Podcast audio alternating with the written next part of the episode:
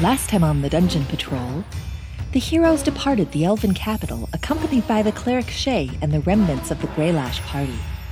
They were escorted by elves and later wild seeming halflings who immediately recognized Bjorn as one of their own. They emerged from the forest to find a forlorn old home bereft of its army. Will the adventurers help Redthorn and return him in time for the battle? Find out now.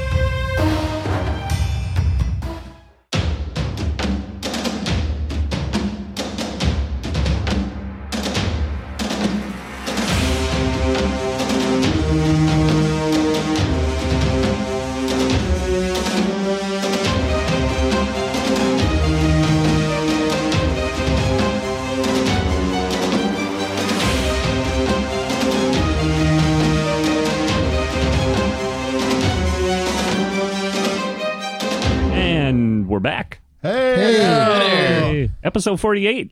woohoo! Wow. Arsenio Hall is in our special guest today. Uh, playing call show. Uh, yeah. So I'm glad somebody's excited about that. Uh, episode 48. That's that's uh, that's pretty cool. Um, what do we do on episode 48? We're going to talk about stuff that's happened, and you guys have leveled up. Right. Talking about retiring. I thought we a were just doing state. paperwork. paperwork This and taxes. paperwork. Yeah. Paperwork. Great. What form is that? I don't know. well, let's go find out. Yeah. Let's go to the government building. oh gosh. Yeah, there was a. You guys do have to pay some taxes. Uh, well, we have to if we. I mean, I Yeah. feel like I don't know. you don't have to. We'll see. Here's a great gift. Pay some taxes on it. It is like winning, you know, like Yeah. the winning the Price is Right or something. Yeah, and if you get a car, you got to pay taxes on it. Yep. That's the way it works, unfortunately. Uh, and you guys, uh, you were going to talk a little bit about uh, uh, coats of arms and things like that.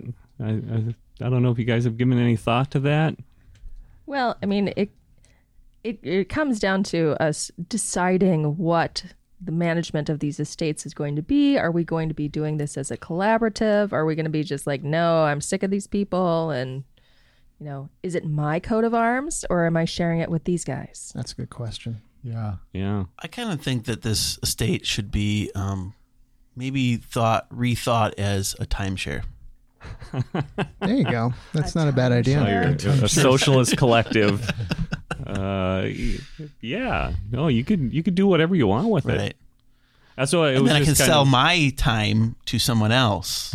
That's true. Wait a minute. Yeah, now. I don't know. I don't Yeah. know about how, many, about how many points do you have left? Yeah, to- who are you gonna? Who are you gonna give this Are time you to? are you sure you want me renting the place out to my friends? Think That's about a good that. point.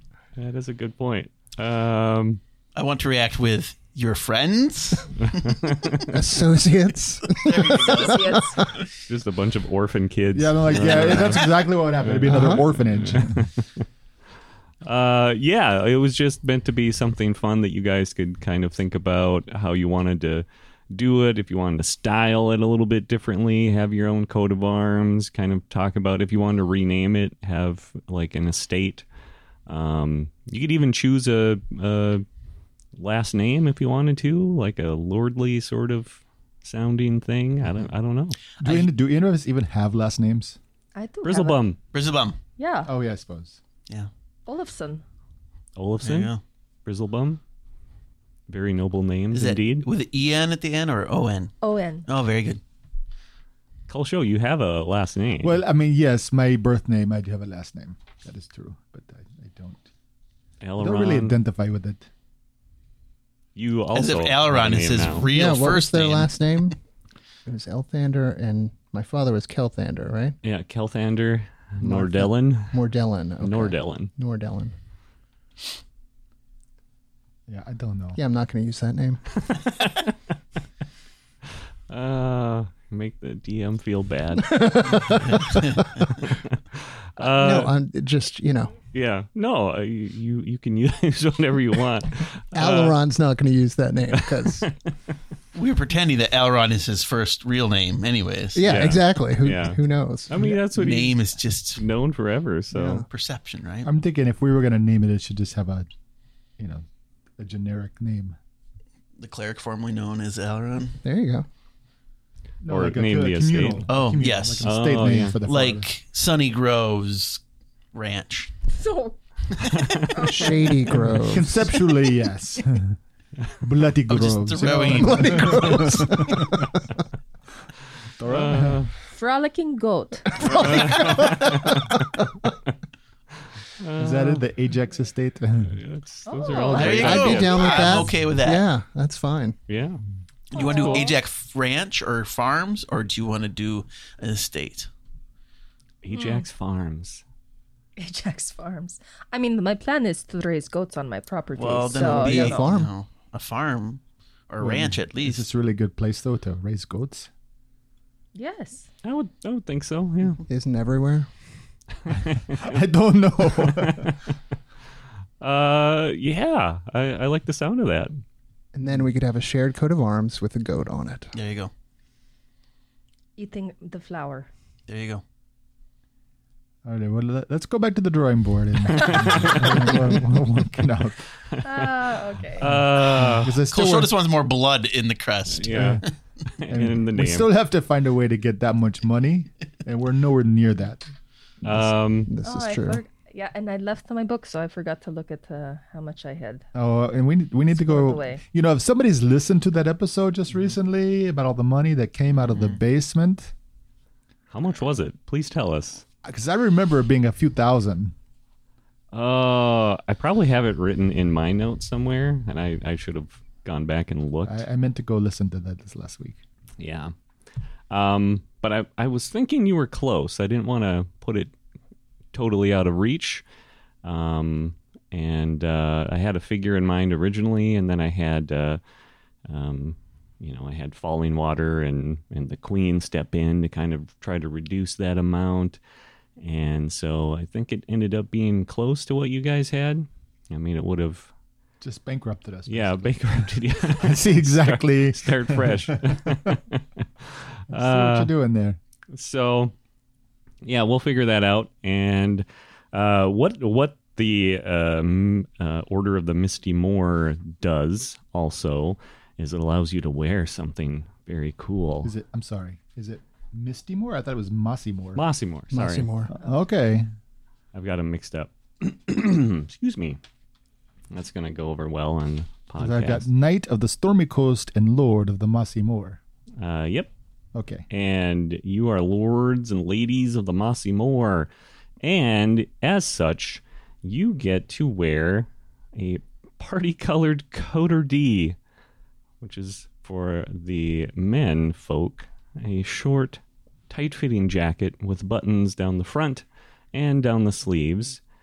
Uh, and the party colored part is the right side or your dominant side is always going to be green to reflect the the mossy the mossy moor part. You know it's kind of a sign of your dedication to the land and its people.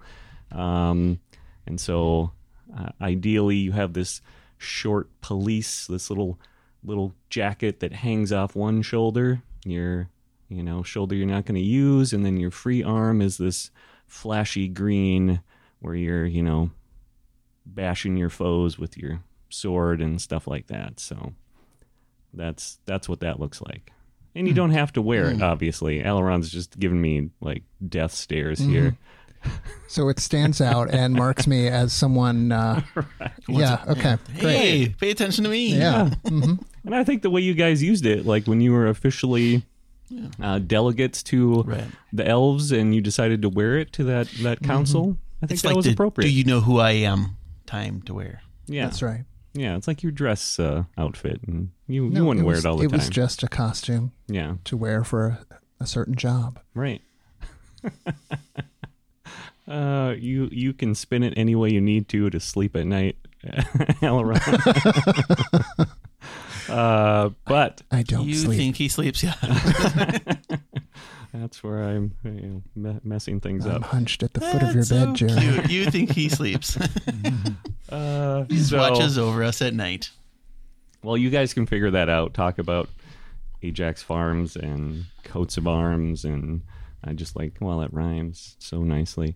Uh, and uh, get back to me on that. and we'll figure out the gold situation, see where you're at.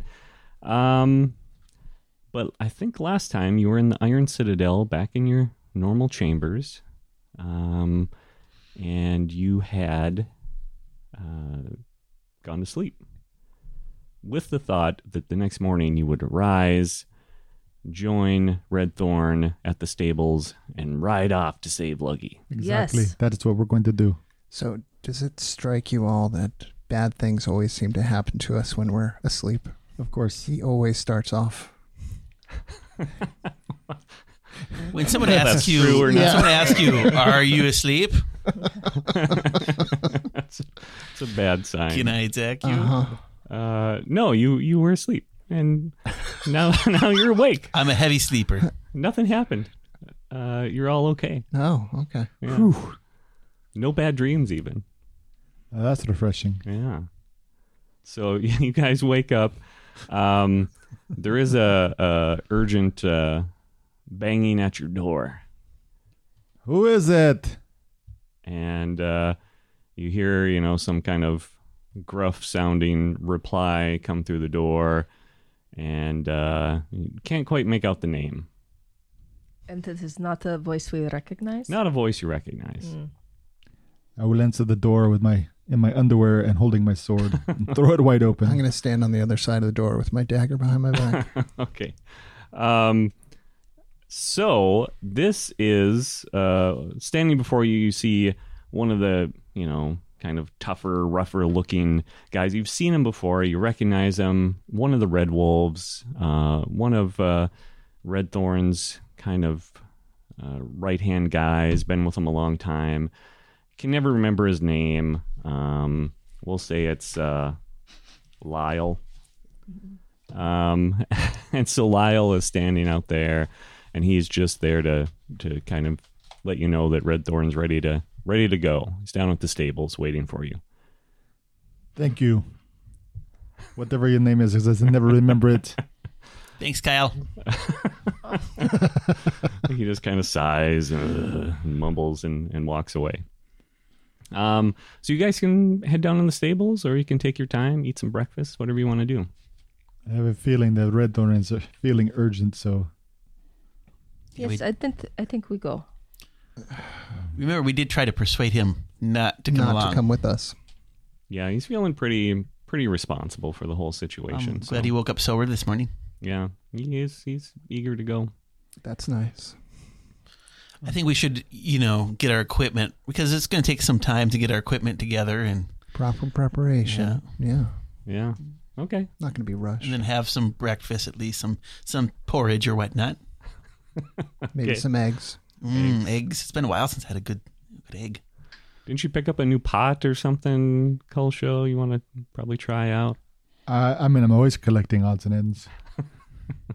Okay, so you guys can take your time getting ready and uh, pack up your things, make sure everything's uh, where it needs to be.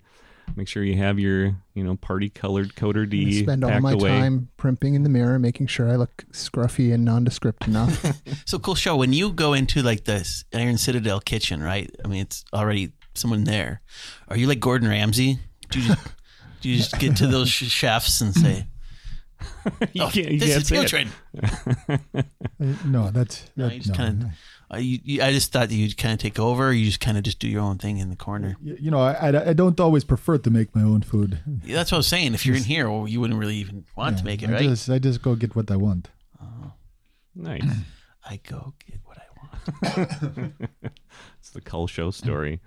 Uh, so you guys can, um, you know, you're packed up now. You've taken a good half hour, 45 minutes to get packed. Uh, a little bit more time spent getting breakfast. This is just giving more time for something bad to happen and Exactly. something to go He's- wrong. He's, like leading things up. He'll be. He's gonna leave us behind. Go get killed on the road. Okay. great. Well, that's his choice. Um, so, so you guys finally ambling down there to the courtyard where the stables are. We're just So Moving Sauntering. with purpose. I have been hmm. very. I'm like trying to get them to hurry the whole time. Oh, oh no. Yeah. Yeah, I'm like, no, we need to, you know, yes, we have to be prepared. Yes, we need to eat, but let's let's let's be expeditious I'm gonna put some more hot sauce on my If I eggs. don't comb out my mutton chops, they just get tangled up. I need to proper care. Plus, I had to shave this beard. That takes a while, doesn't it? If you wanted to leave us leave at ten, you should have told us we were leaving at nine. So, so you finally make your way down there, and when you get to the courtyard, uh, you see Red Thorn looking very impatient, um, and he is kind of um, staring at the others who are down there, and the others include uh, Florenza and Shay, who are apparently talking to him, and he is just kind of nodding and looking very impatient and you know like he's only half listening and um, trying to be respectful but obviously eager to get moving. They all turn as you guys enter the courtyard and florenza smiles and she hasn't seen you in a while and you know heard that you were back and so she's all excited to see you um, shay is there and she she looks kind of uh, like she has some mixed feelings she's excited to uh, you know see you off but obviously feeling a little bad about parting ways with the four of you. She had she had a good trip, and this is her first first time out of the Ashwood. So to lose her only acquaintances, friends, whatever you want to call yourselves at this at this time, you know, is is hard for her. So she's there to see you off. Take this as a small lesson in attachment. She, oh, Alaron, I'm going to miss you the most. Oh my gosh. I don't think that's ever been said. Uh, so they come up and and Florenza, you notice as you come up, she is she is you know dressed like she is riding out too. Um, she's got her uh, like a split you know riding dress, and she actually has some armor, some very um, you know uh, thin but serviceable kind of very flexible leather armor on and it looks like she's going somewhere too. And you look around and you notice that there are groups of soldiers and queen's companions and others kind of gathered in the courtyard, making ready, packing up supplies, you know, filling wagons, and so it's it's a little busier than you expected. Um, because as you rode into the town, you know, it, it was seemed very quiet, unusually quiet, because most of the army had moved on. And so Florenza tells you that she's, you know, she's leaving too. She's heading south for Ugly Stump to join up with the army, taking the last of the, uh, you know, fighting men and women south with her. So the last of the queen's companions and anyone else who can basically hold a hold a weapon. Okay. you must take care, my lady. Hopefully, we will meet you on the front. and she she's like yes please do i th- always feel better when the four of you are around. We've been through a lot since this all started. Indeed, we have. um please take care of one another and don't risk too much. Uh i would love to see luggy back and safe but you know having the four of you back and with redthorn I, I think will be important to our future success It is our goal to bring everyone back. Um, and you see Red Thorn, he's he's finally kind of is paying attention to the conversation now that you guys are there and and seem ready to go and and he turns to Florenza and, and he's just like My lady, don't let the queen give Stormbreak the order to march south. Wait until I return. I will try to make this a quick trip and bring Luggy back safely. But please don't let the army march south without me. So I will try and persuade Redthorn one more time Yes. that he should, in fact, go south. To and and represent the, the his interests or the interests of the kingdom there instead. he you know he kind of sheepishly you know looks down and looks like he's thinking and he's nodding and he turns back to you and and he's like i i understand. I i should be heading south. I've too many oaths to too many people but luggy's been with me for a long time and i need to make sure he's safe. I'm afraid i won't be able to think of anything else until he's back at my side. But you could still entrust us to carry forth for you in your in your name and in your stead. Uh, he, you know, he nods again. He's like, "Of course, I know I could. You've proven yourselves, but this is just something I need to need to do. Um, I sent him on this, you know, fool's errand, thinking that he would be fine, and and now he's somewhere else, unreachable, maybe dead, and I feel responsible, and I need to have some closure." So he's like, you know, motioning to get mounted up, and he starts walking over to his horse. Your horses are there, ready, Bunny. and uh, um, Gumdrop, Bunny, nameless horse, number thirteen, and Dark Star. That's right. Uh, people are like holding Dark Star, you know, the farthest uh, away they possibly can.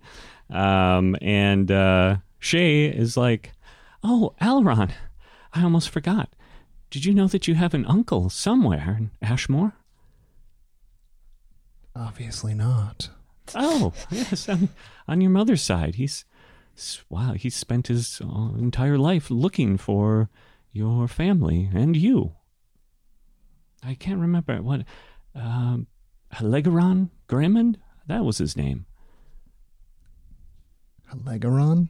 Yeah. Look at you getting all sorts of family now, Alaron. So much for being an orphan.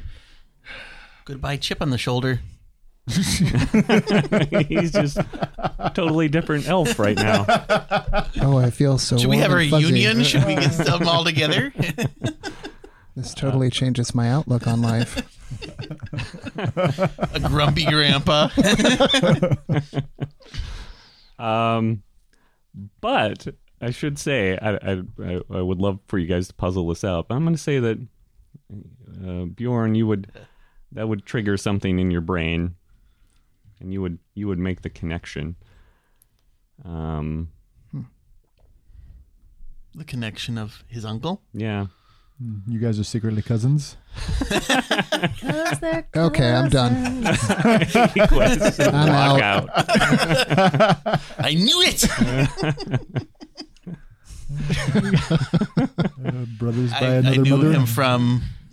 Um, Helig Ghost Hand, Oh yes, of course.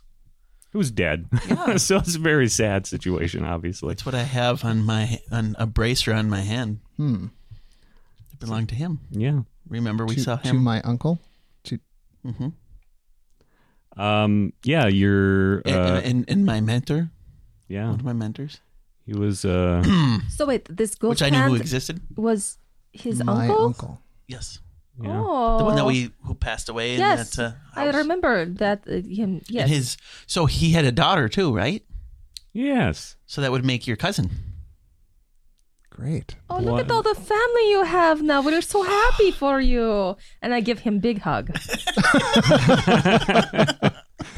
Thank you, Thora. Yeah. And just think about this. Uh, that that's that's the the elf uh, lady that uh, Kulsho was uh, macking on pretty heavily. So. It's, it would be like a whole like Wow, you guys could be I- brothers, you guys, like Yeah. or cousins in a way. Just let me know when we get to the next sleeping scene, and I'm just dipping out. So Elrond, does a hug do how much psychic damage to you? Two D eight. Yeah. Uh, okay. So Oh, so that's kind of interesting. wow, yeah, Yeah. it's like a small world. It it is is a very small world. Oh. So for a large kingdom. she says that as you depart, and you know wishes you well, gives you all hugs, and uh, uh, Florenza waves and you know wishes you well, and she goes to join the other men who are women who are gathering up their supplies on the other side of the courtyard, and you guys are off. All right, we mount up. And You know, just before we go though, I um this morning I wanted to make sure that I, I pen a letter to my parents and just let them know I'm still alive. Speaking and of family, yeah, speaking of family, and you know, and tell them about my new titles. Yeah. and, yeah. Hey, Mom, Dad, do you have ten thousand gold I could borrow? I know they did not. Oh, okay. But you know, Sell the goats. Meet me in Falling Water. Um, okay, that makes sense. As uh, I'm imagining that you could probably, while riding, cast a spell, right? Um, yeah. I would like to take some time to kind of just richly do something on the on my on Gumdrop, my pony, okay. and comes from my hand a little mockingbird that jumps up on my shoulder. Wow. So that's something new. Mhm. And so I don't know if you guys noticed this or not, but suddenly Bjorn has this little. Oh, nice. oh, I notice. it's not going to attract attention at all. I don't notice right away because I'm riding out up front. But uh, Elrond looks most pleased by this new development. And so, yeah, Bjorn has a little little bird riding on his shoulder, singing songs. His name is Roland. It's after a, a, a rogue I knew. Yep. That's amazing. He's just on my shoulder, and then he flies on top of Gumdrop's head and just sits there and picks the bugs out of Gumdrop's hair. And your beard? I don't. Or I, my my chops, no, your those are chops. finally groomed. Maybe a couple days in the woods, but Well, you're going to have to wash your pelisse more often. yeah. It's going to be covered with bird droppings. Uh, so or yours. Yeah, watch out. Um, so that's something new you can do at uh, what level? Level eight. Uh, well, I, I kind of picked up, um, because I'm multi-classing. I went. I don't get to have these fancy feats people do because I'm uh, technically one behind on the feats. So I uh, picked an archetype um, that is a perhaps a trickster rogue. So now I have some spells to cast that are a little bit more fun, and Nice. so is this a spell I can learn from you? It is a ritual spell. It, it's uh, a find familiar.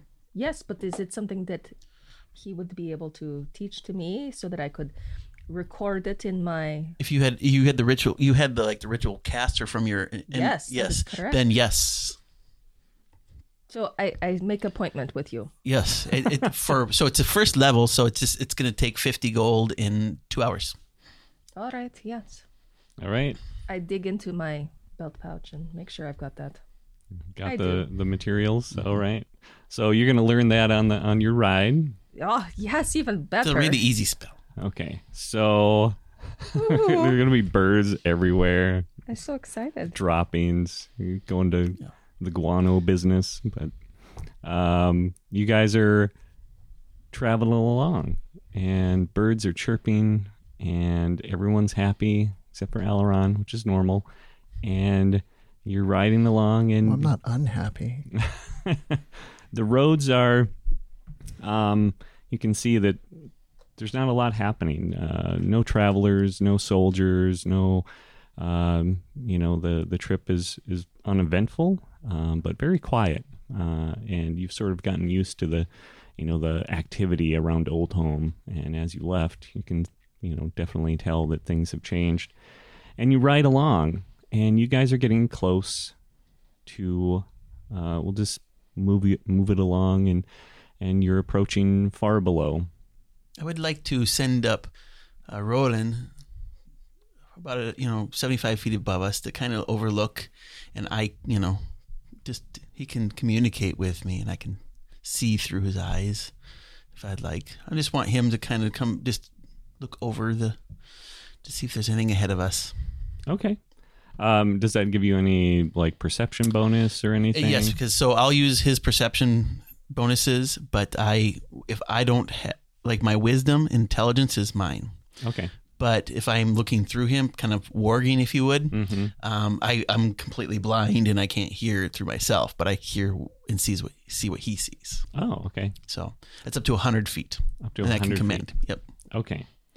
So you are approaching far below. Uh, you recognize the area. Uh, it's getting a little more rugged. Um, and Roland does notice something.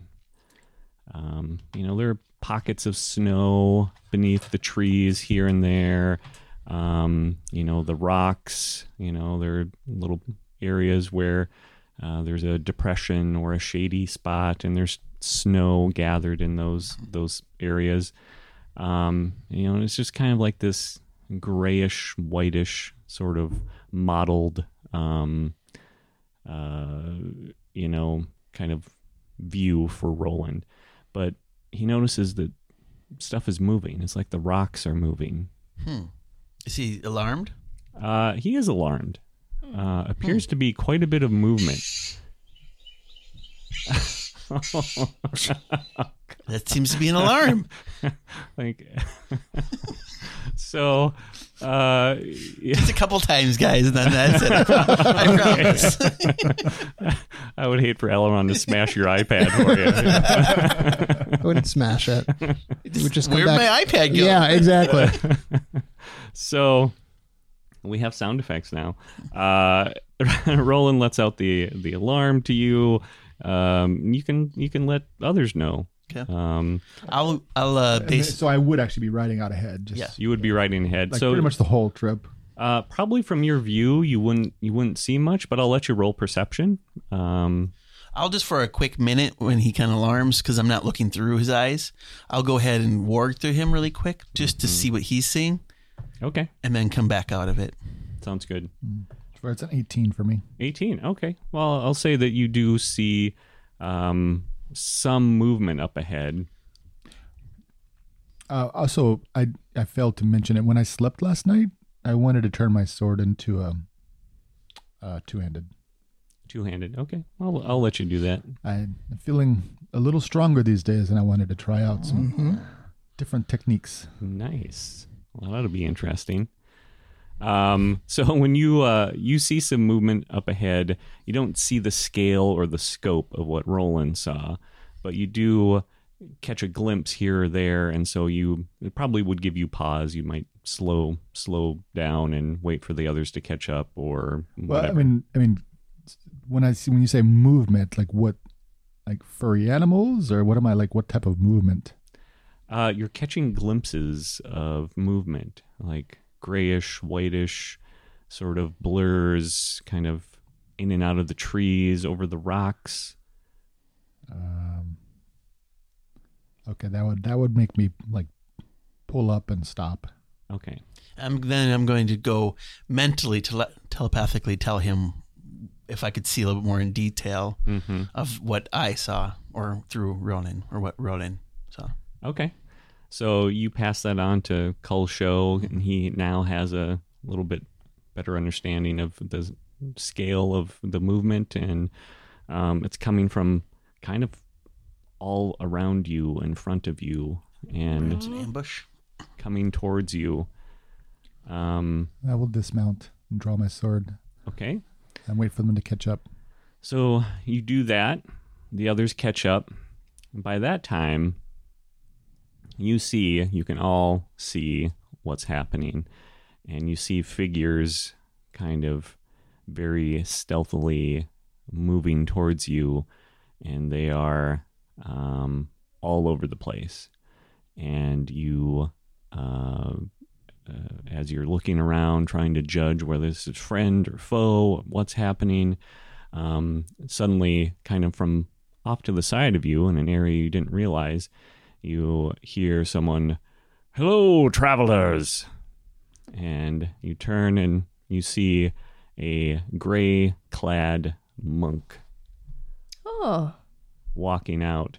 Hey, look at that. They Towards did you. something. That is a good way to get yourself killed. Uh, yes, understood. We are more aggressively uh, monitoring the the roads these days. That is Okay. actually a good thing, Yeah. Kulsho.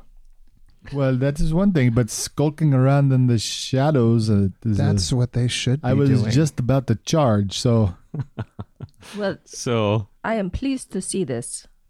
Not the charging, the the skulking. I understand that you are uh, uh, planning to pass through from the angle of your uh, journey uh, through far below. that is the plan.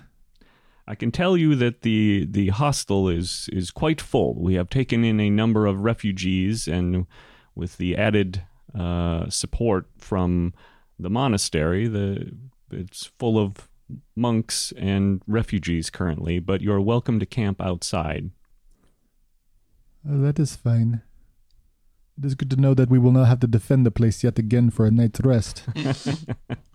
So he, uh, as he's talking to you, you see like all these figures kind of stand up, and you can see that they're all monks, and some of them have, you know, uh, added like cloaks that are kind of whitish and grayish, sort of mottled, so they blend in with the snow and the rocks a little bit better. And uh, it doesn't, you know, it's not, it's not the, you know, the JV team anymore. Um, they they look like they are ready for a fight. They look tough. They look skilled. And so- Prepared. They're prepared. Right. Um, Did we inspire them? you, but yeah, you definitely did. That's right. Clearly. and I will sheath my sword and get back on my horse.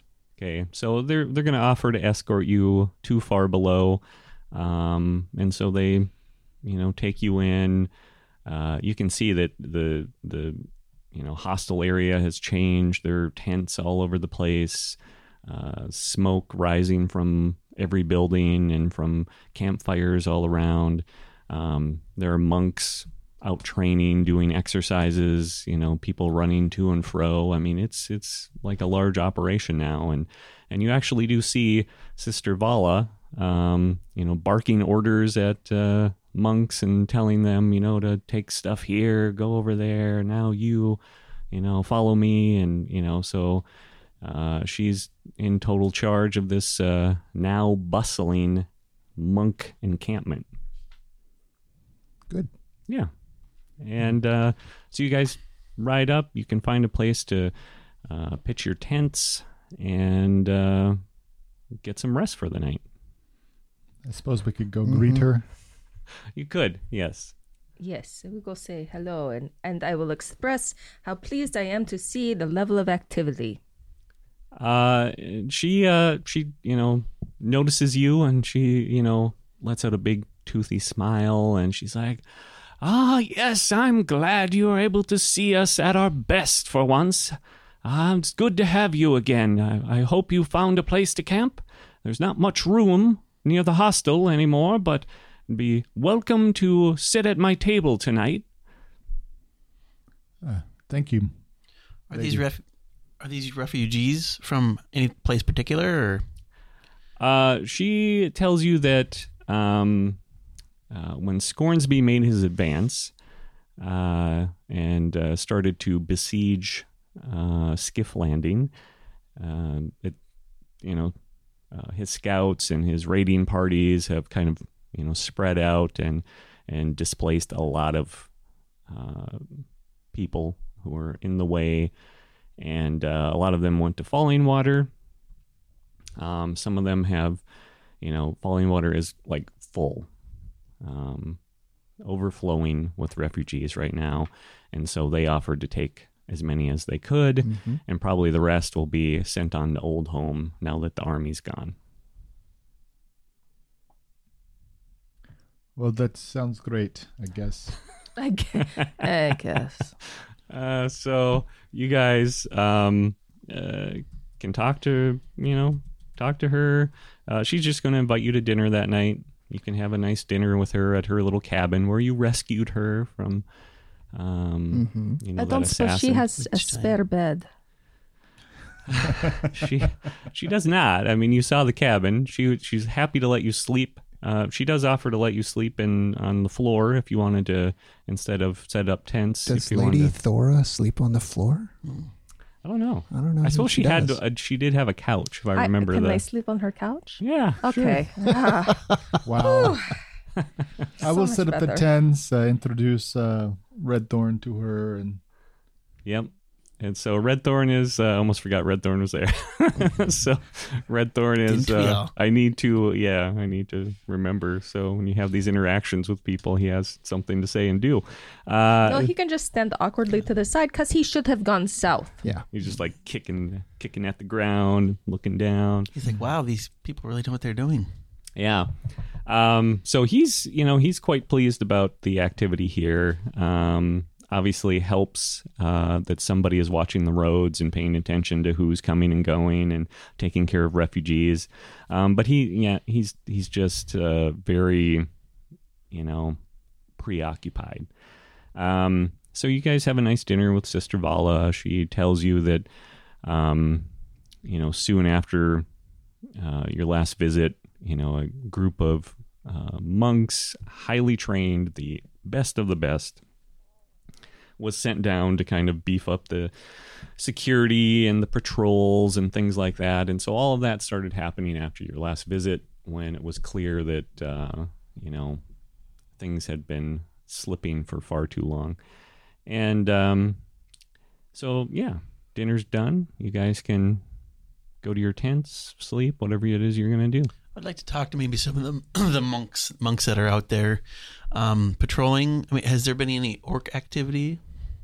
Uh, they have not seen anything. They uh, in the area. They did hear, so it's good that you asked.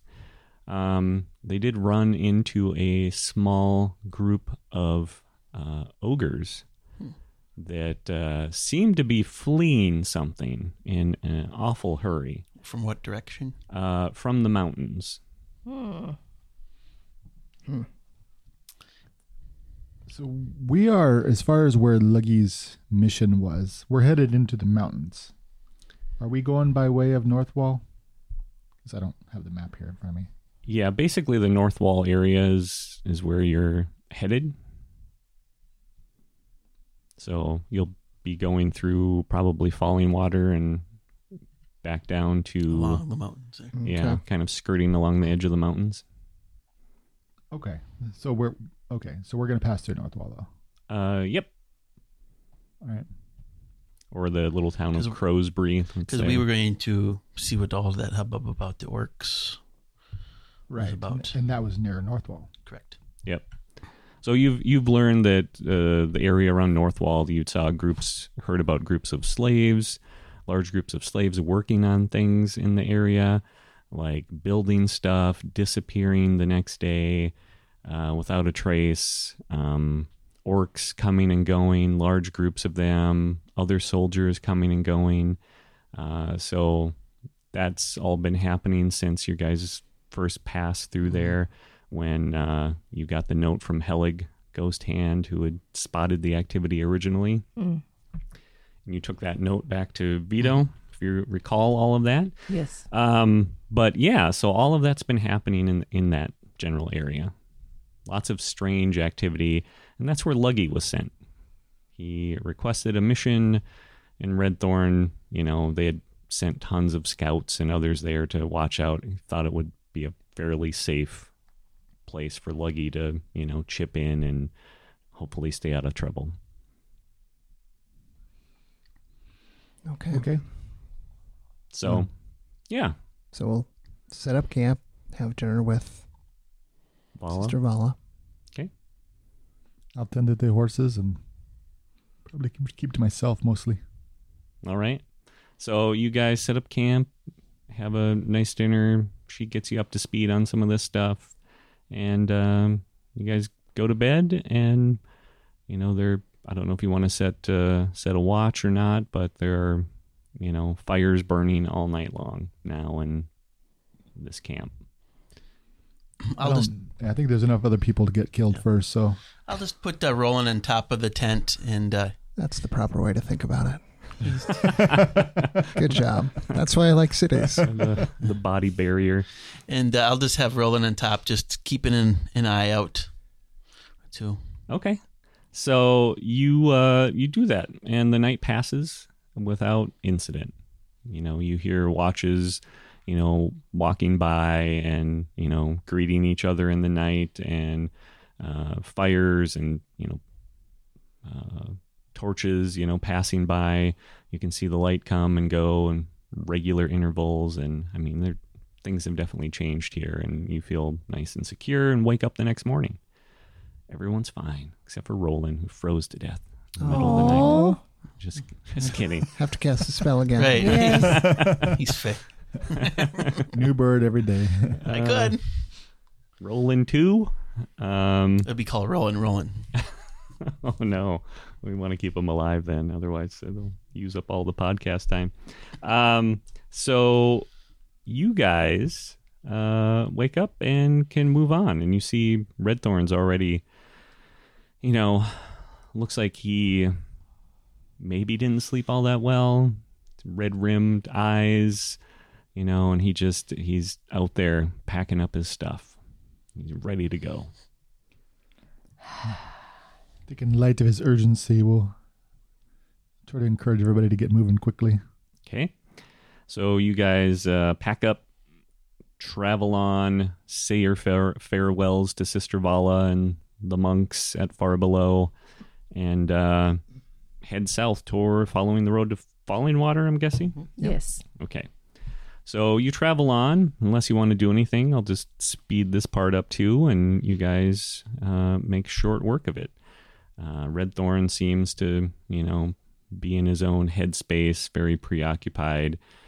Um, and you guys ride along, and you arrive at the gates of Falling Water, and um, you're not.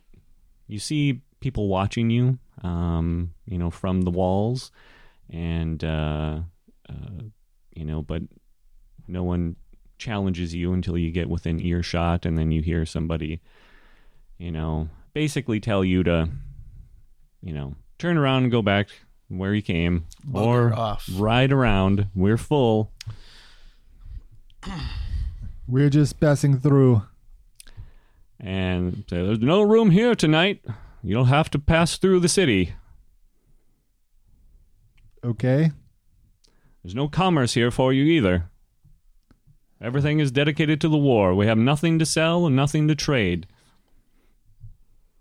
Well, that seems rude. Yes, um, we're gonna have to. Um, Full do you know who we are? Oh my gosh. it's not the way to start it, but Maybe whatever. Maybe you've heard of us. Of course they It don't is know. for me. Of course they don't know who we are. Uh, well, you could be refugees or peddlers from the look of you. We're knights of the realm. okay. Who say me? Knights of the Realm, you say? Well, I uh, have a hard time believing that, but. Uh, Don't make me get out this silly pelisse thing again. And the cotehardie. you see uh uh Redthorn kind of snaps out of it, realizes what's what's happening and and he he just like lets loose on this guy and he's like I suggest you open this these gates before I have need to pull my sword, good sir. You are stopping, you know, duly appointed you know, authorities of the Queen. Lady Fallingwater would be sorely peeved, sorely vexed by your behavior. You know, open these gates immediately. So, What he said. So it doesn't like it, the guy's just doing his job. I don't, you know. yeah. We we didn't present anything that would make him think that yeah that we were actually like official business things. Uh, it's true. So I just I try and calm Red Thorn down a little bit. yeah. Yeah. And he's he's just, you know, like bristling, just like you can just feel the anger like being stopped like this, getting in the way of rescuing Luggy, presumably. I'm gonna pull my cloak back and reveal that I've been wearing the pelisse and the cotehardie the entire time. Uh, just, just like the feel of it on my skin. And it's clean. Uh, so you, you do that. uh, and that and the berating from Red Thorn, who's obviously not himself. Um, the guy, like you know, they open the gates, um, and they they want to send an escort with you as you pass through the city. Um, you know, so they they let you in, but they you know don't want to. What time of the day is it? Uh, I'll say, I'm trying to think. I haven't been keeping track since we've been moving along. We'll say it's um, early afternoon. Would you like to check in on your orphanage? Yeah. Can Okay. we make a stop there for lunch? Um, sure. mean, We, we don't Since have a we're here. cafe there. Oh, well, Well, you must feed the children somehow. We teach them to feed themselves. let's give them bows and arrows and daggers. And there's game up in those mountains. You'll find them. I was, I was going to say it's probably more like, oh, just uh, filch it from that, that cart over there. Exactly. It's like Aladdin times Yeah. a Uh-huh. hundred. yeah. Uh, so you uh, you march and the the guards that are following you are not they're not going to get in your way or stop you. They're just keeping an eye on you. So they're hanging back. Um, you can go about your business in the town, and uh, you see that it is it is packed. There are people everywhere. Um, some of them look a little uh, worse off than others. Um, and in the area that burnt down, you can see that some construction has started. Um, but a lot of the construction appears to have stopped recently, and now there are tents and all sorts of ramshackle buildings and structures, kind of uh, lean tos and things all over the place. It's like a shanty town uh, full of refugees. I hope the orphanage is still in shape. Uh, yeah, I imagine business is booming. Yeah. This is great training grounds right now. Yeah. and you make it to the orphanage and you, and you can see that there, you know, there are a lot of kids hanging around the orphanage. Um, and they see you and Aileron can tell um, that they're they've spotted some easy marks, right? And they're coming up, and you can see them kind of scatter, and some go rushing off to tell others, and and so they sort of spread out, and you can see there are like a million different cons about to happen as you guys approach. It's so cute. and uh, finally, you know, someone comes out and is like, you know, knock it off. You know, don't you know who this is? This is Alron. He's the one that built this place for you. And uh, you see, it's uh, um, Father Geyerwolf, Oh, back from the dead. what? Yeah. Uh, what? So he he was missing in the in the fire, presumed dead. Oh, Um, and you know, if you you talk to him, you find out that he he managed to crawl down into the sewers during the fire, and uh, took his way to you know took a while for him to worm his way out of see, all now the that's a survivor right there. sludge and bodies, and you know he crawled right. out and came back to to basically discover that. Um, after he recovered the or, from the ordeal, because he did suffer some burns and things, but uh, he was back and found out that you had supplied them with this fancy new uh, orphanage um, through all of your heroics with the cold marches, and so um, he seems like a changed changed guy. Like you had some animosity, but now he's he just seems like happy to see you. Well, you know, in, yeah. in his way. I'm going to clasp arms with him and check my belt pouch after I do. Okay, so you clasp arms with him, it's and, respectful in the church. Right. It's okay. and he his pouch is empty. So Takes tithing to a whole new level. Yeah. yeah. and uh, so he, he gets you up to up to speed. You know, it says that there there are almost too many mouths to feed. You know, there are some clever boys in the bunch, um, and some um, you know uh, people have helped out in the city um, with what they could. Uh, you know, but trying not to let them get used to you know too much of that generosity you know they have to learn to fend for themselves Of course. uh, so things have been going well um, the orphanage, you know, really helps, you know, having the space that they do. Um, uh, but, you know, with the influx of refugees, it's just been, you know, stretched. He could use some some help. And some of the older uh, boys and girls he's he's trying to bring up as kind of acolytes and he's happy to introduce them. Sort of wants your approval, you know, stamp of approval uh, to bring them up in the in the church and kind of raise them up to a higher level of authority. Well, I'm honored, Father Geyerwolf. So uh, he can introduce you and invites you guys in for some food and stuff. And Yeah, because the rest of us probably standing there awkwardly through this whole thing.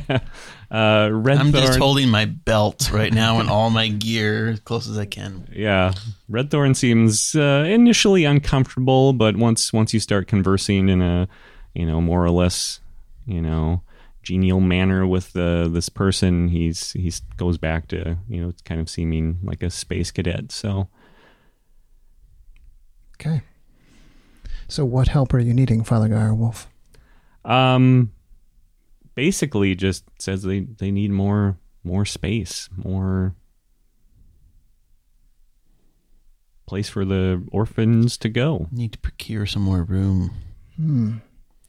maybe work for them, maybe getting some of them to another city, uh, satellite orphanages all across the Northland. Absolutely. They want to franchise. right, this is where it starts. Um, McOrphans. yeah. So he's just telling you there's just there are just a lot. The the war there'll be a lot more afterwards. Um, the other Once we get done, we will have much work for our acolytes. yeah, good. We will have dock landings that we can engage in some shipping trade. Yep. So you know the capacity of uh, of your faith for these orphans because you teach them to be self sufficient. hmm Um, that you can take in a lot more than any of the other you know temples, shrines. You know the other gods can can handle because they they you know they try to teach them, clothe them, feed them, provide for them. Make them weak. Yep. So, you know, you and Father Wolf are of the same mind that, you know, you guys have the most capacity. People need to learn, you know, Ilo, the faith of Ilo needs to spread and it needs to do it quickly and if we're going to save these children. So, you have a good conversation with him.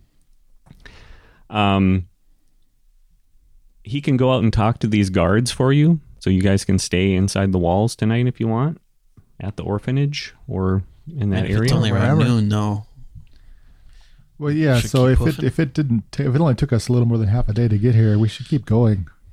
yeah And if there's no supplies to be had, uh, red thorn seems eager to go but i mean he's he's yeah you could probably convince him to stay if you wanted to talk uh, more or have a safe place to stay tonight totally up to you guys I don't know. I I, think we I should am get. ready to continue on unless Adron feels like he needs to stay and take care of specific business. No, they can take care of themselves. All right, then let's go. that's the beauty of it Yeah, Um, that's the beauty of it. so How you doing? Okay, bye. I mean, if anything, if there's Make any place to to Press have the flash a little bit. and Get some pictures taken. we're able to have babies. lunch or anything like that. I mean, other than that, we just yeah, just keep riding. pass on through okay well you checked in you Well, know the state. I can have of some of the kids go get you lunch. That's not a problem. So, so you uh, you you pass on through uh, Falling Water. Uh, Redthorn seems relieved. Father Geyerwolf says he'll try to keep things together um, and raise up these new acolytes and try to, you know, um, he said he uh, he's spoken with uh, Lord Ardwain and Lady Falling Water on a couple of occasions. Um, they've checked in on him, and, and he's going to talk to them a little bit more about getting more space and, and what that might look like. But you guys carry on. And now you're traveling, traveling, and we'll say that you camp out at night. You're going to set watch. Let's do a quick perception check. Sure.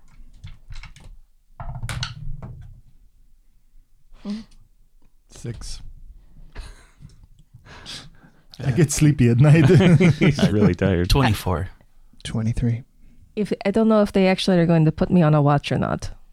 Uh, you've said you didn't want one. I don't want one, so I just need to know: am- Are you going to make me watch or no? You're fine. No, you don't have to okay, watch. good. Then never mind. So, uh, 23 and a 24. Um, you guys, uh, during your watches, you hear like this this crazy sound coming from deeper in the mountains um, to your to your west, and uh, it's unlike anything you've heard before, and it's just like the the weirdest thing, and uh, you can't place it. You you know it sound it must be incredibly loud because it just is echoing across different ravines, and you hear you know reverberations of it bouncing off you know mountain canyons and it just happens a few times during your watch and uh, you just it doesn't sound close so you don't think it's anything for you to worry about but it happened What, does it sound like a clanking? Does it sound like a horn? Does it sound like an animal, a beast? um it sounds like a humanoid produced sound like some kind of gigantic instrument or combination of instruments like a horn but more than that it's like a it's like a strange Like a jazz trio. like a jazz trio And it's not dwarven like horns or anything that we would notice. Uh We've recognized like i said nothing nothing you would recognize. But it happened. Um and nothing seemed to happen afterwards. Um uh, maybe you were, would recall the you know talk of the the monks saying that you know ogres came running out of the mountains you know scared to death uh, about something um but you wake up the next day nothing else happens during the night All right. Do they share these strange noises with Yes, us? Okay. And did Red Thorn hear them? uh redthorn did take a watch um but he didn't hear anything I'm gonna do my best best to try to mimic what they were. do, do you want me to roll for performance or? uh you you could I'll just describe them. okay So we are past Falling Water. We're how far outside of Falling Water are we? Um, I'll say you made it. I'll say halfway to you pushed yourselves, made it halfway to Crowsbury or North Wall. Okay. So forested area outside of North Wall. hmm Okay. So you'll probably reach um, Crowsbury. You know, I- I'm assuming you're going to the Twilight Vigil camp, the the farm. I would like to go there. Okay. Uh, so, so you'll you'll get there like late in the afternoon. Okay. um, and you are traveling, and you guys make it. It's late in the afternoon, and you This is the travel episode you travel through uh, Crowsbury, and you get to uh, um, you know the Twilight Vigil encampment, which it too has expanded quite a bit. Ah. You see, uh, you know, orderly rows of tents um, where fields used to be, uh, and uh, you, see a couple of uh, uh, men walking around deep in uh, some kind of discussion, uh, pointing at things, you know, talking about something very in a very animated fashion, and you recognize both of them. One of them is Scores Darkmane, the other is Sir Lamar. ah, And uh, Sir Lamar and Scores, you find out, apparently are kind of jointly managing this expanded camp. Um, the Twilight Vigil has banded together with, uh, you know, uh, soldiers from Lady Falling Water under command of Sir Lamar. And Sir Lamar and Scores are basically managing all of the scouting missions and kind of activity uh, around Northwall. Um, but you learn from them that they're they're thinking about packing it up. Uh, the men are getting antsy. They're they're very desperate to get to Ugly Stump as well, so they can join the army and be part of this big battle that presumably will happen. Um, and uh, they said they've got one group out there led by Lhasa. Um, uh, she went on one last scouting mission, and uh, you know that that's the only only group out still patrolling right now. Um, and they tell you that it's been really quiet. Unless Lhasa has seen something, it's been quiet for more than a week. Um, you know, really things died down after uh, Luggy volunteered to go in, and they can tell you all about that. Basically, they were tracking some group of soldiers. Um, Luggy uh, managed to procure a uniform at some point during his scouting and uh, wanted to try to infiltrate, and he apparently did, and then disappeared. Just like the rest.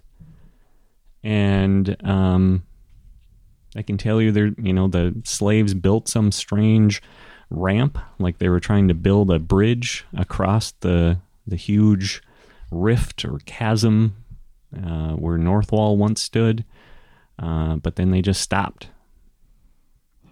So that's kind of where they last saw Luggy and the group that he had infiltrated. Um, Where's Lhasa sco- uh, patrolling?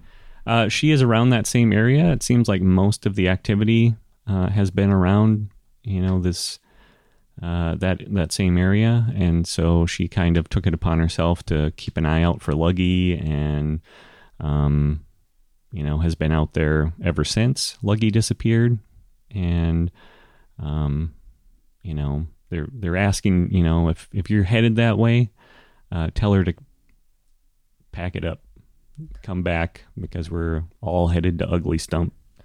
Uh, so tell them about the weird noise and see if they've Did heard they it. hear it as well?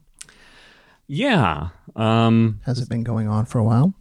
it has been for the past several nights, um, and they can't figure it out. But it's obviously coming from, you know, deeper in the mountains. Um, they haven't seen any ogres, but they both thought that was interesting. Maybe it's an ogre thing. Maybe there's some ogre, you know, uh, infighting happening. But the noise is very alarming to them. Um, We were led to believe that the orcs were in charge of this slavery.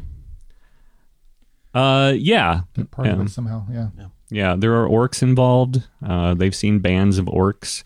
They've seen larger groups of uh, human soldiers um, uh, wearing very nondescript uniforms.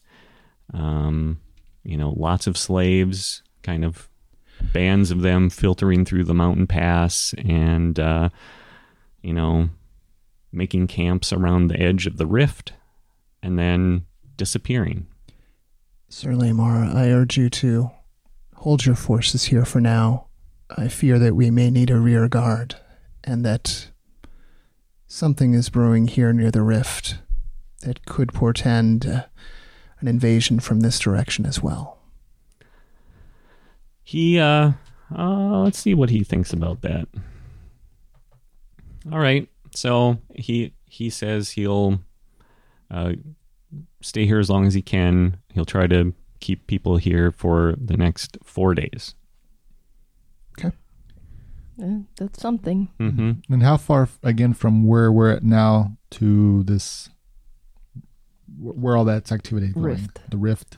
The Uh, it's not too far. Uh, just a few hours, probably. I mean, do we want to wait till morning, or do we want to? I mean, what, so it's No, like let's- evening at this point. Well, we can Yeah, kind of late afternoon. we can And- get to where it's Yeah, the let's go. sun setting, and then we'll set up camp. I mean, by the time you guys exchange information and get caught up, it's probably getting close to dark, Oh. if not dark. But Okay. um, So what? Set out at first light. I I think we could still move for a couple hours, get closer to the rift, and make camp there. I'd be curious to see what goes on there during the night. Yeah, traveling at night might be a little bit. Well, Stealthier, perhaps something? we could leave the horses here. Yeah. Okay. So you'll get you'll get closer uh, to the rift and uh, make up camp.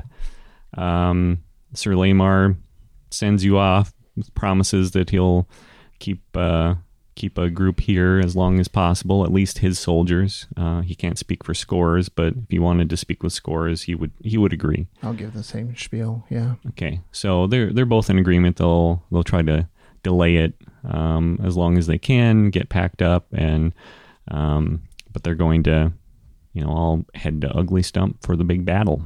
Um, And uh, so you guys travel on. It's dark.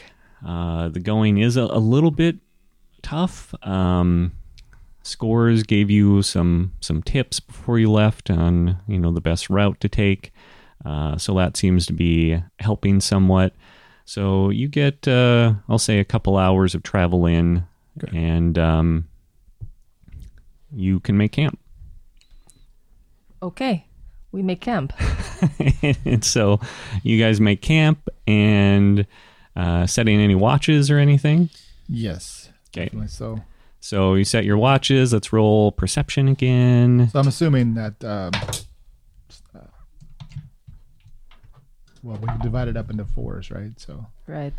and Thor will just sleep. Yeah. Red, Red Thorn will keep a watch with us. He Yes. he does. I mean, he's basically useless. But I'm up for two. I thought he's supposed to be amazingly awesome. Uh, he's preoccupied. Uh, he rolled a four, so Great.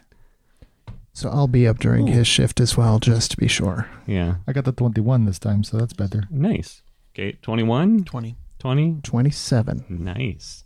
So, uh, you guys, uh, we'll just say at some point, who, whoever took the first shift, I can't remember what the order is that you guys decided on, but whoever is taking the first shift, um, it's pretty early on, uh, and you hear like the sound of rocks being disturbed, um, you know, pebbles rolling down the hill. Uh, someone is obviously, or someone's obviously, uh, making their way toward your camp. Who's got first shift? Um, I guess I thought it was me for some reason. Um, and you're alert now. You can hear the noise. Someone's trying to be stealthy. And all of a sudden, you hear a voice that you seems faintly familiar. And they, you know, you hear someone cursing off in the distance, uh, and you sort of recognize the voice. So if if if I think I'm recognizing it at all, Yeah. I will shout loudly enough to wake our camp. Okay. Who goes there? Uh, so you guys are all back awake now. Uh, Red Thorn kind of Except for maybe snaps out of it and jumps up and is looking around. You know, like he's all of a sudden like really eager and you know uh, uh, looking around, all bright eyed and bushy tailed. And uh, he draws his sword, and then you hear uh, a voice from the other side of your camp. Uh, oh, it's you, Kulsho. I was wondering if you were friends or not.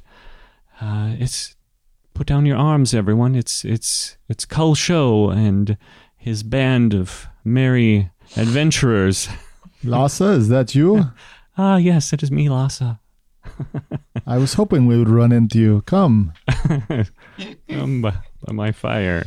And uh, so she comes stepping out of the darkness, and she had kind of more stealthily circled around the camp, trying to figure it out. And you see the guy cursing.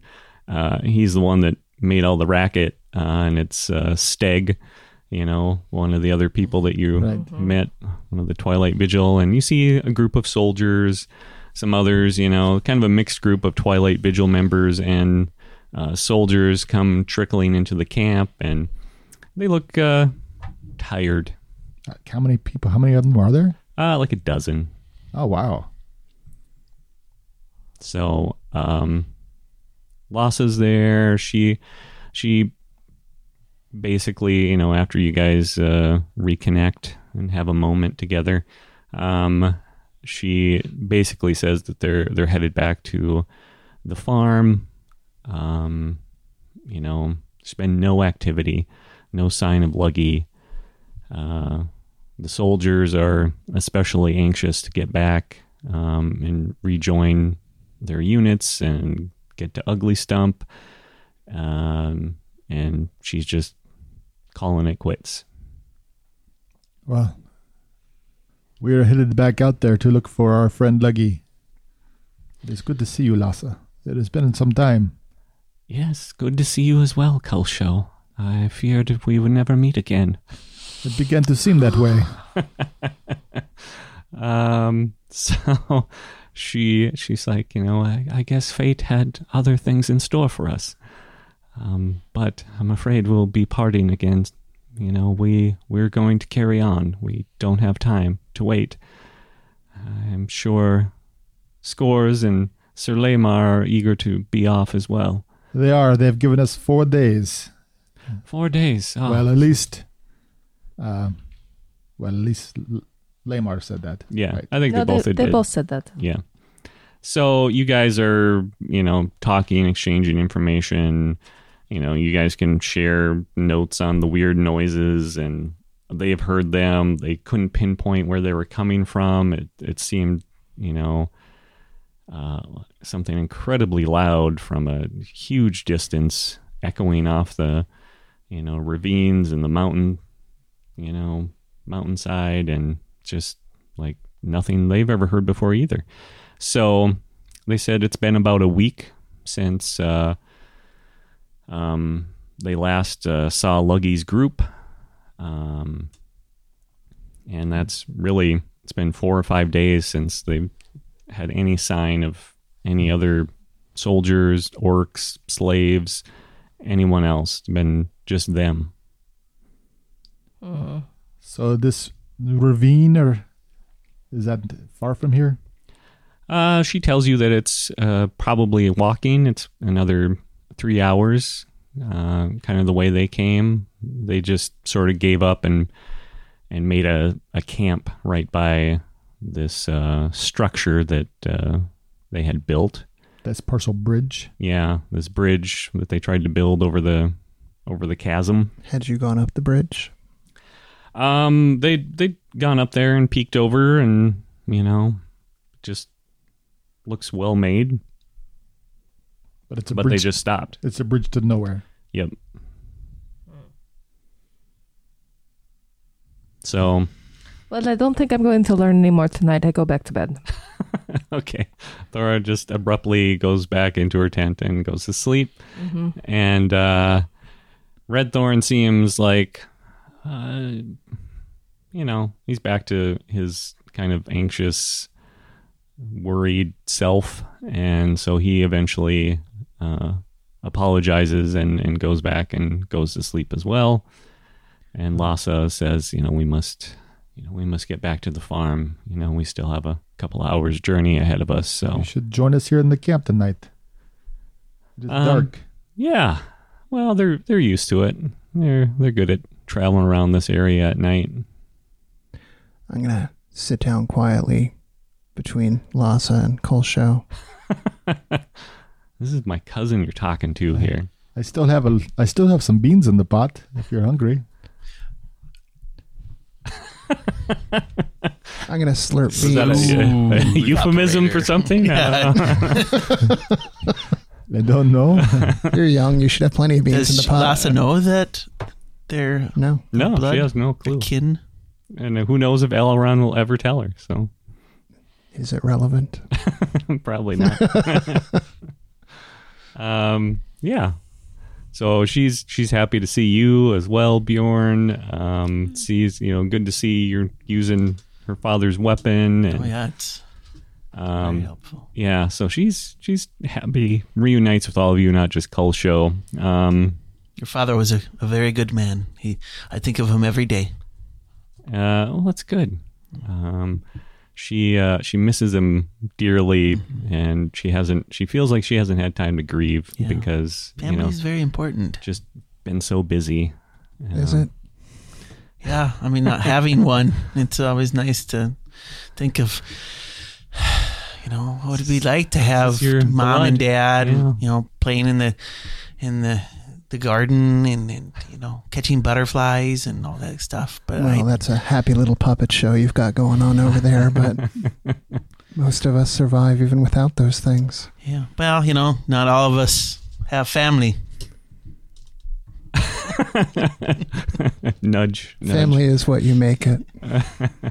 Yes, aren't So- This we? is very true. aren't we family there, yes, uh, I Bjorn? suppose we are. Yes, we're a wolf pack, right? Is that what you not said? I, I did say that uh, some a long time ago. I was met with Maybe a little prematurely. met with met with awkward contempt. Is anybody else going to have those beans? Plenty of beans in Kulsho's pot. So, um, and uh, you guys uh, can mean, finish off the beans, and Lhasa's going to, you know, converse as long as you guys want, and and she's going to take off. Um, I mean, I, I'll just try to keep talking to her Oh my goodness. okay. in a in a sad puppy dog sort of way. uh and she she seems really you know um she's taken by you uh you can tell that she is she's uh um intrigued by your you know story and you know this wild barbarian human and you know and she she doesn't have the natural revulsion to humans that the other elves uh elves do but uh because she's lived in the human world most of her life so uh she's you know she returns your affection a little bit, gives you some hope. So Even with me slurping beans between the two of them. So you're saying there's a chance? uh, Elrond's just looking back and forth, eating beans. Um, I'm just watching the three of, of them. the just- dynamic. uh, so she eventually begs uh, forgiveness, and you know the men are all standing around like, you know, sighing, and so she's like, you know, yeah, we have to, we have to carry on, and you know, perhaps we'll see you back at the camp. I, good luck finding Luggy. I'm afraid. You know, I feel somewhat guilty for losing him, but he he was most insistent he does have a certain way about him when he, you know, gets his mind set on something. I mean, are there any other clues or anything that you've come across that have been maybe interesting, but maybe that didn't pan out that we could check out again? Um, she shrugs and thinks, and she's just kind of like, "I'm, I'm afraid not. I've told you everything I know. We've watched this strange happening, you know, over and over again these past couple of weeks. Um, you know, people, parties gather and and camp and disappear in the night, and um, you know, without a trace. Well, we have some magic-y people. Perhaps they'll find something. Perhaps that will help. I'm hoping that you can find Luggy. He was he was a good good young man. We'd hate to lose him.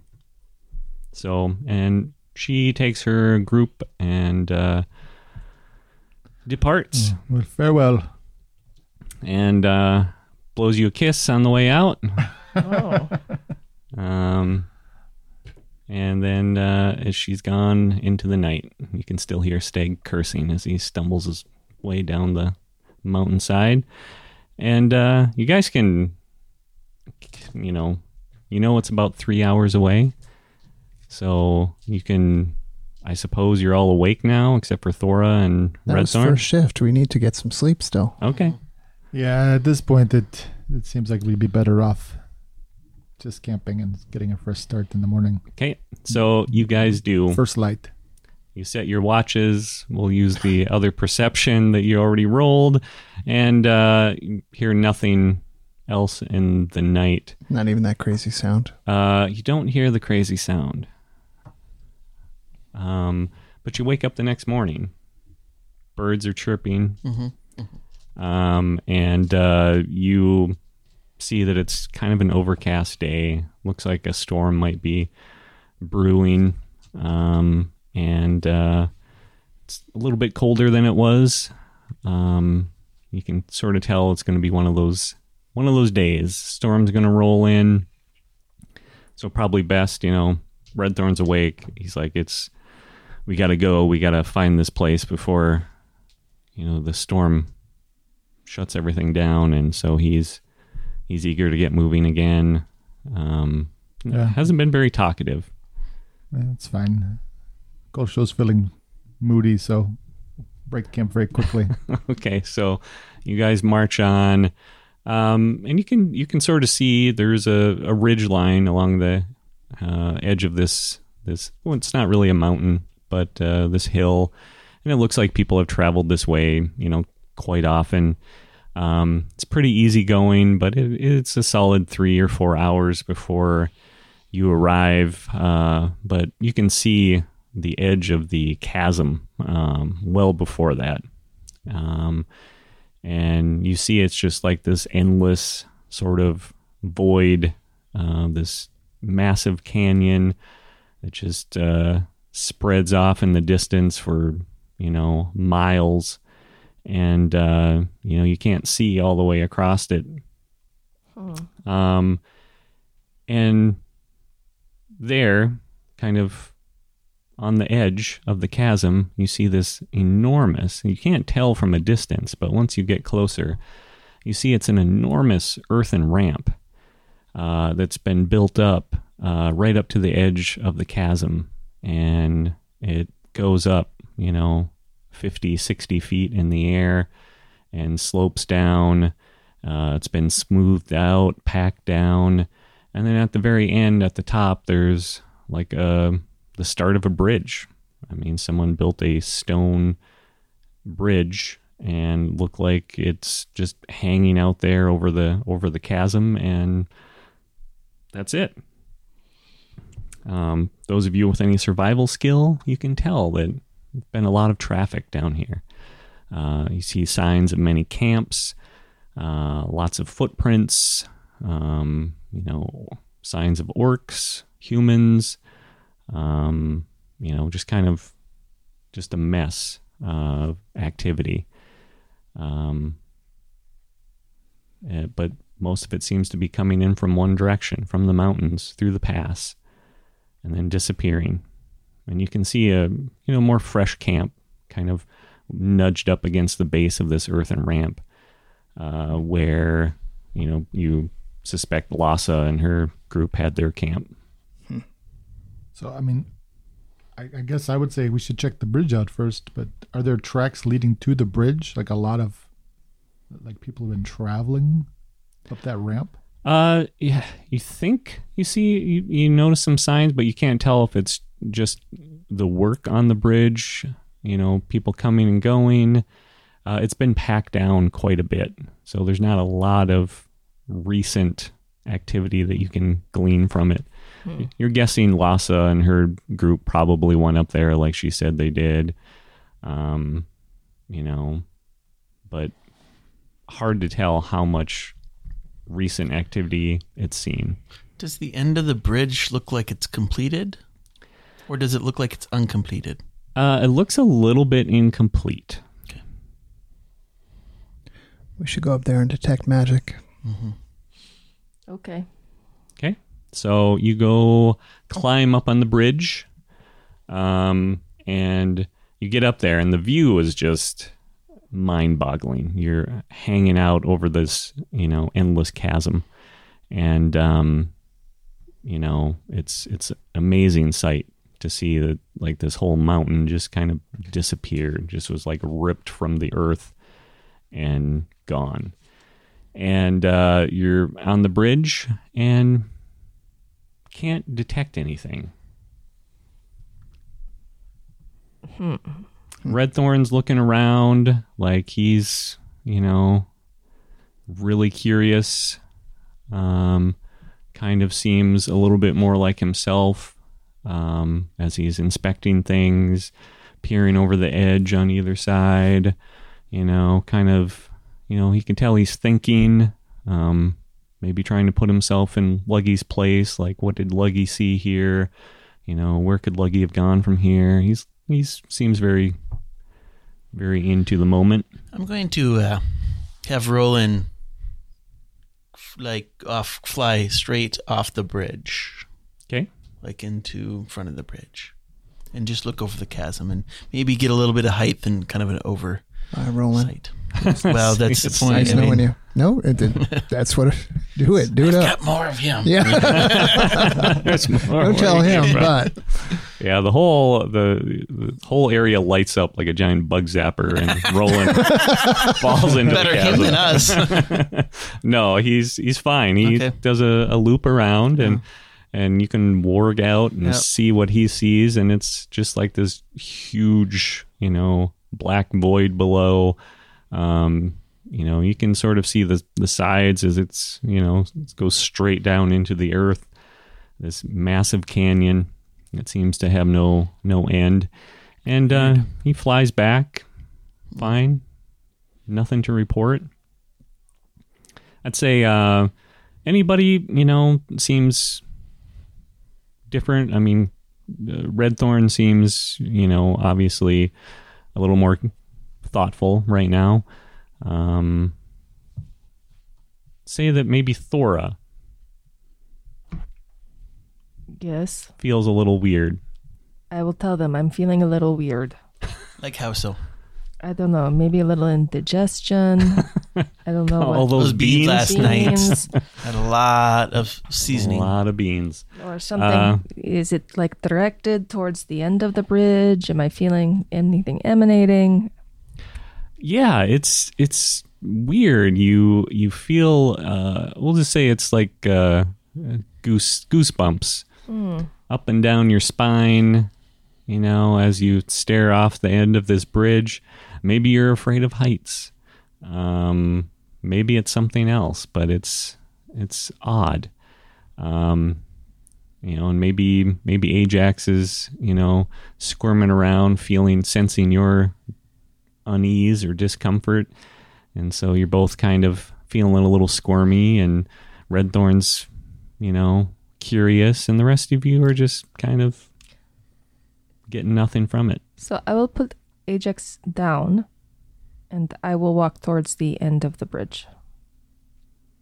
Uh, so you put Ajax down, and he looks up at you, and he looks at the bridge, looks up at you again, looks at the bridge, and then he just kind of like starts bebopping around, like hopping, galloping. So I Um, talk to him Okay, because I can talk to him. yeah. Well, So what what is going on with you, Ajax?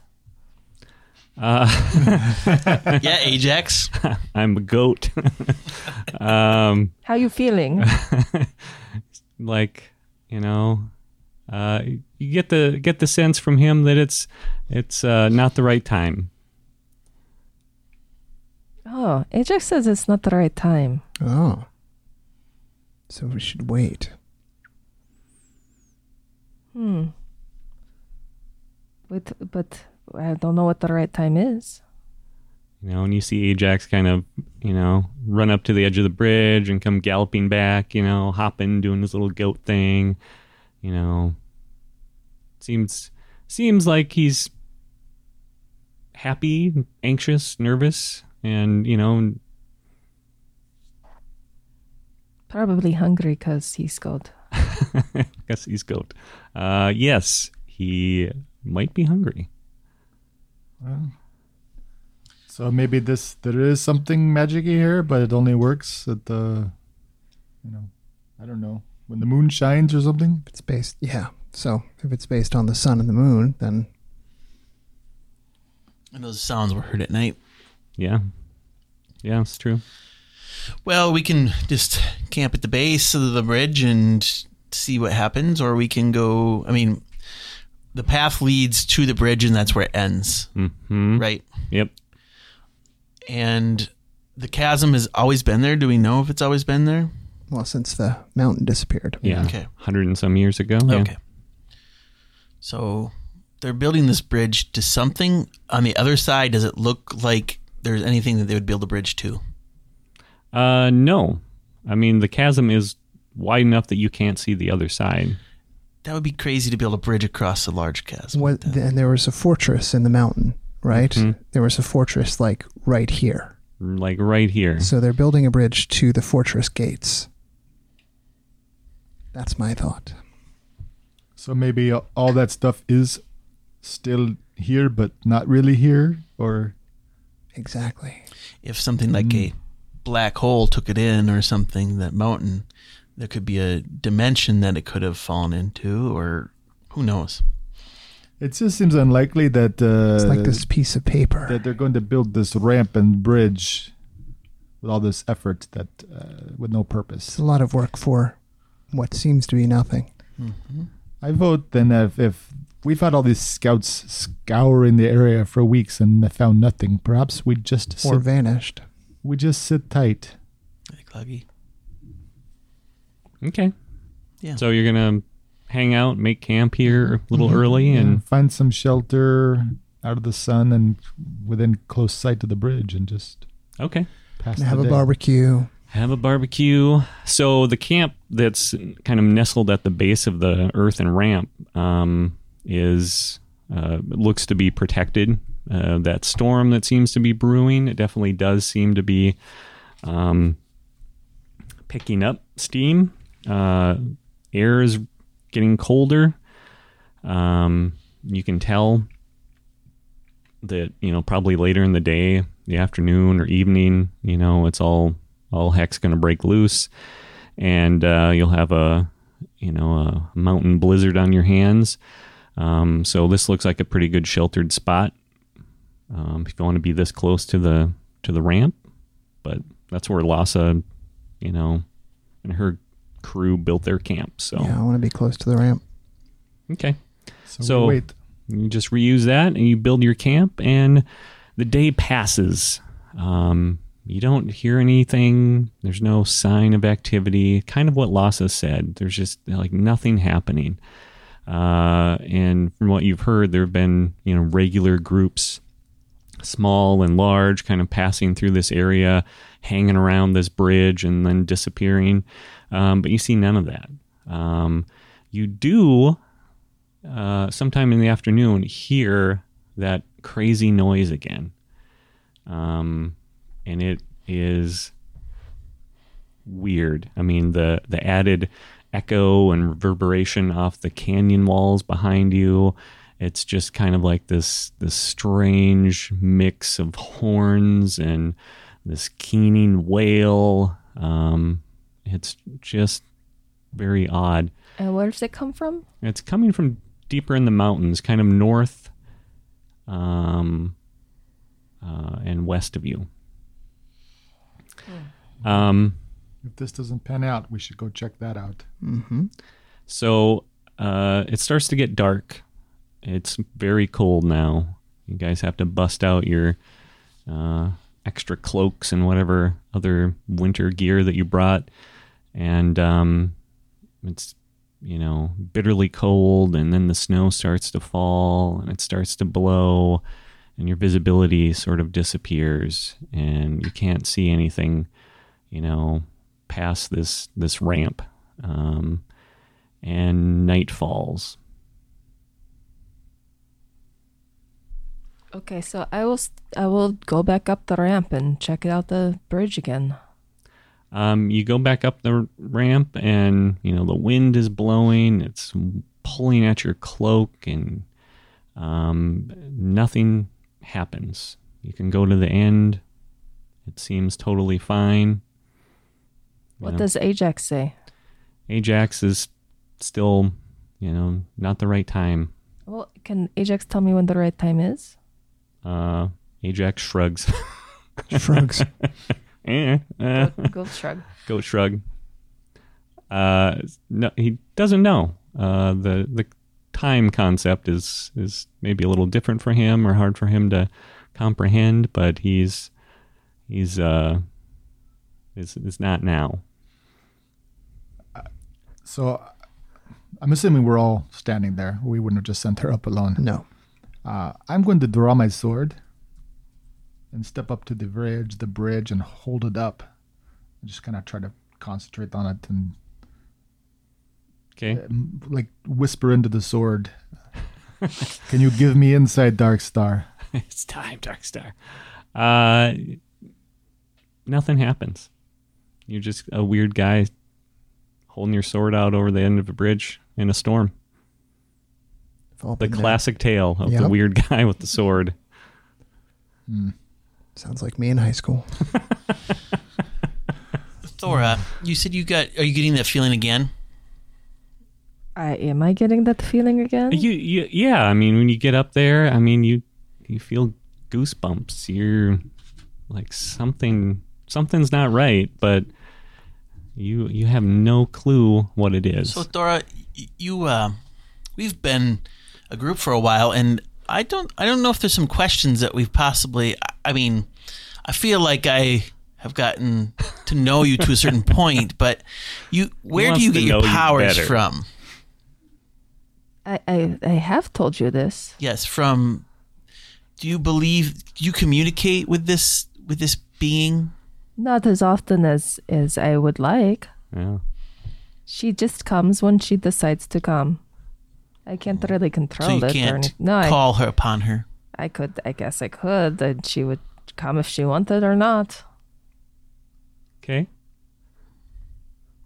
Now Nobody you know. else has a weird feeling though. No, I mean, uh, Uh, Red Thorn is, I mean, he's looking like he's waiting for something to happen. Um, so what about uh, what is going on with you, Red Thorn? Are you sensing something?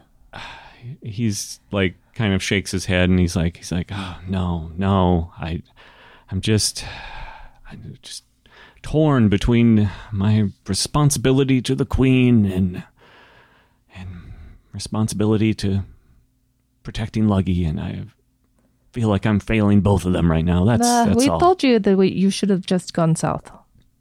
Yes, yes, I I know, but it's this will be over. We'll we'll we'll get back. Okay, you keep telling yourself that. I say we maybe head to the sound. Okay. I mean, we've set up a full. I mean, after a full night. Oh, I didn't know yeah, you're. Yeah, that's what I mean. That- yes, I want to be here Right. in the morning. Uh, Yeah, I mean, And- we're gonna basically go through a whole night. I mean, is there a correct. like a phase of the moon or anything in else?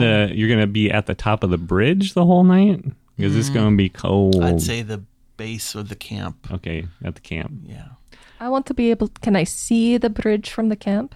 I want to be able to see what anything that happens up there. Uh, you won't be able to see what happens up there, but you'll be right next to the earthen ramp that leads to the bridge. I don't like that. No. well, then I, I think that then maybe through the night we just every couple hours go back up there. Okay, you uh, you is that your plan? Yes, Okay, I agree with Yes. cultural. are you taking watches or anything, or just all staying awake awake through the night? Mm, I think we'll take watches. I think if someone's going to go up to the top of the the bridge, one person should be a few feet back just in case they go vanishing. I would like to dispel Roland as a mockingbird and take time again to bring him back as an owl. So you do he that. will sit. He'll sit at the end of the the bridge. into the bridge. So, uh, you guys take your watches. Are you giving Redthorn a watch? Sure. Okay. So, um, Redthorn does not actually sleep through any of your watches. He seems too agitated, too alert, too preoccupied with the situation. So he's just going to stay up the whole time. Um, but we'll say about towards the end of the second watch, um, you're there and Ajax starts to squirm, starts to bleat like crazy and squirm and is trying to get out of his little uh, baby Bjorn that you'll I'll carry him around in. And um, Trademarked.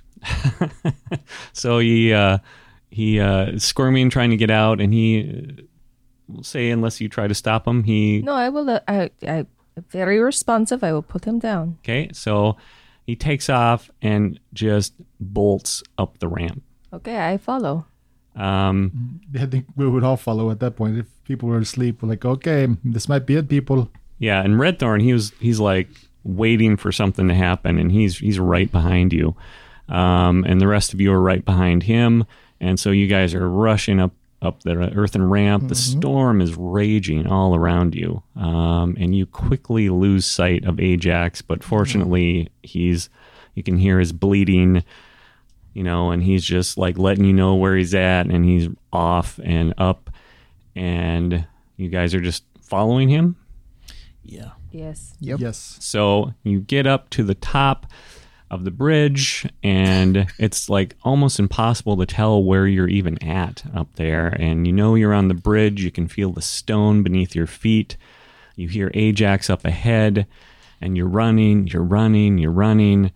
And then all of a sudden, the storm stops. And you look, and you're on a mountainside All right. and it's noticeably warmer. And it feels kind of summery here. And all of us are there. and all of you are there. And you don't see Ajax. He's gone. I said all of us. But up in the distance, up off to your right, there's like a path. Uh, you see a young curly haired boy uh, smiling and laughing, and he waves to you, like waves you on, and then he takes off. And you see that this boy has goat legs. And he's springing up the hill, bleeding, and urging you forward. And that's where we'll leave it for this week. Okay.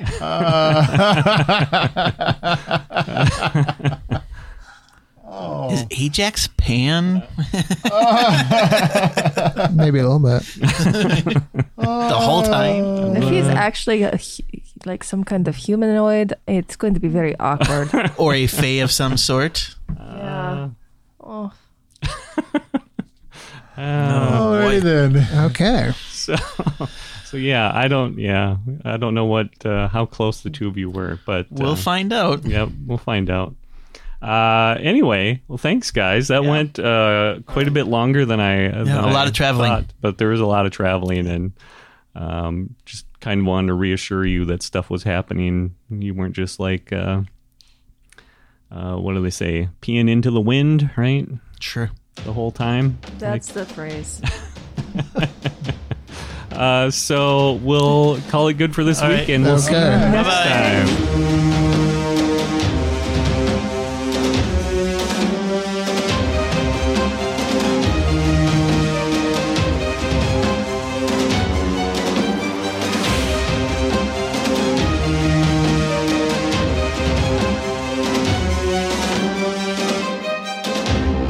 Thank you for listening. We hope you're enjoying our adventure. To show your support for this podcast, please leave a rating or review on your preferred podcast app.